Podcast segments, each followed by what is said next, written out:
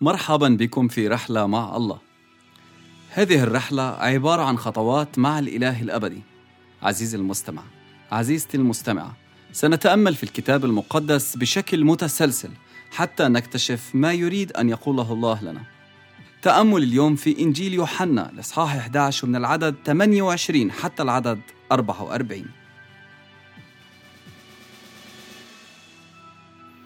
ولما قالت هذا مضت ودعت مريم أختها سرا قائلة المعلم قد حضر وهو يدعوك. أما تلك فلما سمعت قامت سريعا وجاءت إليه ولم يكن يسوع قد جاء إلى القرية بل كان في المكان الذي لاقته فيه مرثا. ثم إن اليهود الذين كانوا معها في البيت يعزونها لما رأوا مريم قامت عاجلا وخرجت. تبعوها قائلين إنها تذهب إلى القبر لتبكي هناك. فمريم لما أتت إلى حيث كان يسوع ورأته خرت عند رجليه قائلة له يا سيد لو كنت ها هنا لم يمت أخي. فلما رآها يسوع تبكي واليهود الذين جاءوا معها يبكون انزعج بالروح واضطرب. وقال أين وضعتموه؟ قالوا له يا سيد تعال وانظر. بكى يسوع. فقال اليهود انظروا كيف كان يحبه. وقال بعض منهم ألم يقدر هذا الذي فتح عيني الأعمى أن يجعل هذا أيضا لا يموت؟ فانزعج يسوع أيضا في نفسه وجاء إلى القبر وكان مغارة وقد وضع عليه حجر. قال يسوع ارفعوا الحجر. قالت له مرثا أخت الميت. يا سيد قد أنتن لأن له أربعة أيام. قال لها يسوع ألم أقل لك؟ إن آمنت ترين مجد الله فرفعوا الحجر حيث كان الميت موضوعا ورفع يسوع عينيه إلى فوق وقال أيها الآب أشكرك لأنك سمعت لي وأنا علمت أنك في كل حين تسمع لي ولكن لأجل هذا الجمع الواقف قلت ليؤمنوا أنك أرسلتني. ولما قال هذا صرخ بصوت عظيم لعازر هلم خارجا. فخرج الميت ويداه ورجلاه مربوطات بأقمطة ووجهه ملفوف بمنديل. فقال لهم يسوع حلوة ودعوه يذهب. العزاء عند اليهود لمدة سبع أيام. وهون في اليوم الرابع بيجي يسوع ومريم بتركض لخارج القرية حتى تقابل الرب يسوع. بعد ما قالت لها أختها مرثا إنه المعلم بيدعوكي واليهود اللي كانوا بيعزوها فكروا إنها رايحة للقبر حتى تبكي على أخوها. فكلهم مشوا وراها وتبعوها. وضح قديش إنه مريم بتحب الرب يسوع هي وأختها وأخوها وهو كمان بيحبهم كثير. وهي بتقول له يا سيد لو أنت كنت هون لم يمت أخي. هذه الكلمات فيها إيمان بأنه لو أنت كنت موجود أكيد كنت رح تشفي أخوي. لكن وأنا بفكر فيها لقيت إنه هي برضه مليانة باللوم. ممكن تنقرأ بطريقة مختلفة. بمعنى أنت السبب. لأنك ما أجيت وما كنت موجود. أنا خسرت أخوي. أخوي مات. مريم كانت عارفة إنه هو المسيح. شافت معجزاته اللي عملها وشافت الشفاءات. وإلا ما كانت وصلت هي وأختها لهذه الثقة بإنه أكيد ما كان رح يموت أخونا لو كان المسيح موجود. هم شافوا إنه هو ابن الله من خلال أعماله اللي عملها. خلال كلامه تعليمه حياته. لكن في هذا الموقف كانوا شايفين إنه الموت أقوى منه مثل ما يكون إنه موت اليعازر صار مثل جبل واقف ما بينهم وما بين إنهم يشوفوا المسيح اللي آمنوا به ووثقوا فيه بدل ما يطلبوا منه بكل بساطة إنه يقيموا من الموت. مرات كتير بيصير معنا إحنا كمان في هذا الوقت.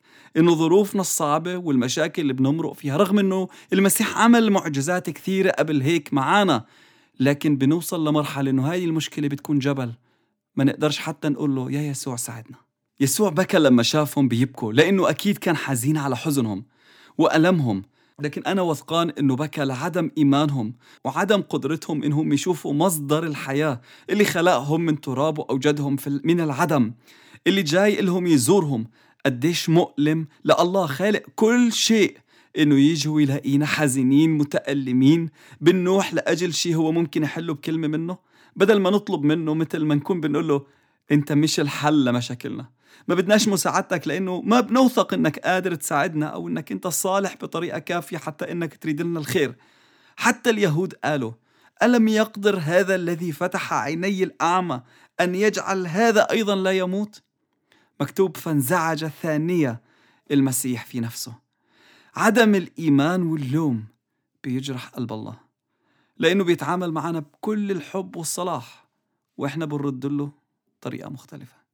رغم عدم الإيمان والإهانة إلا أنه طلب أنهم يرفعوا الحجر عن القبر لأنه كان فاهم ضعفهم فهم ضعفك وضعفي كمان وإنهم مش فاهمين ومحدودين الأفق.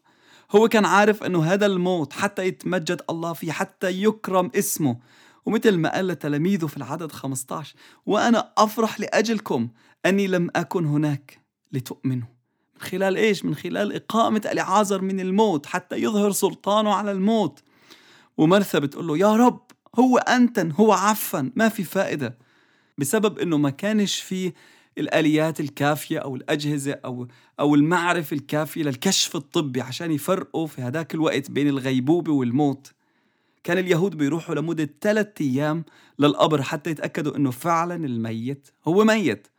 لأنه صار حالات إنه ناس اندفنوا على إنهم ماتوا ولما كانوا بيفتحوا المغارة أو الكهف مرة تانية حتى يحطوا الميت تاني مات بيلاقوا إنه الميت قاعد أو في مكان تاني غير المكان اللي حطوه فيه.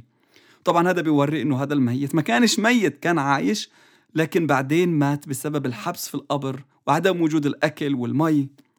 فمرثا بتقول له خلص إحنا تأكدنا إنه فعلا ميت لأنه جسمه بيتحلل ونتن هو ميت ميت ما فيش فايدة.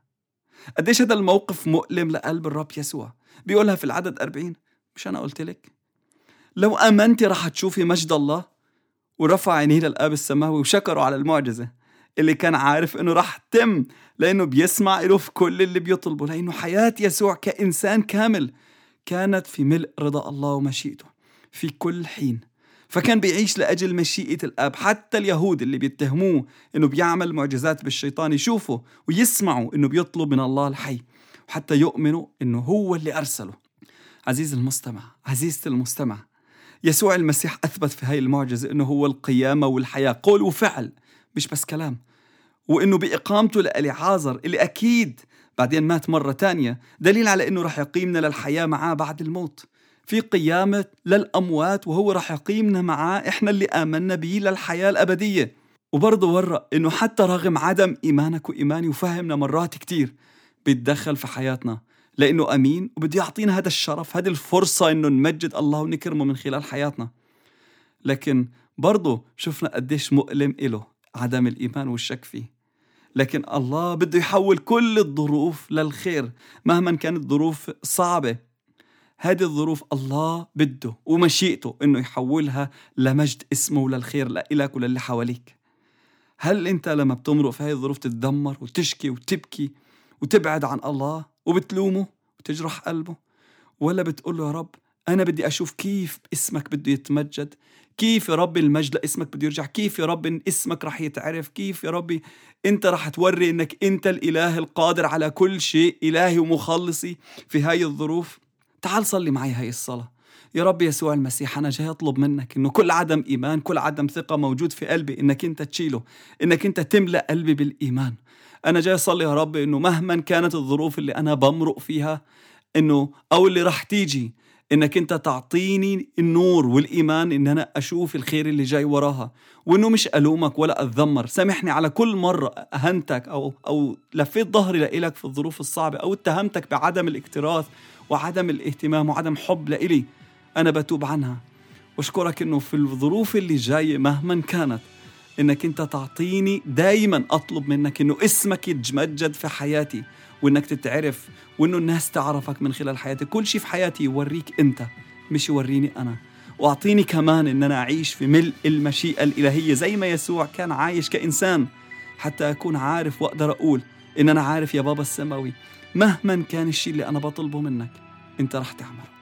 باسم يسوع المسيح. أنا بباركك وببارك يومك بأنك تتحرك في هذه الثقة اللي يسوع كإنسان كان بيتحرك فيها. الرب يباركك.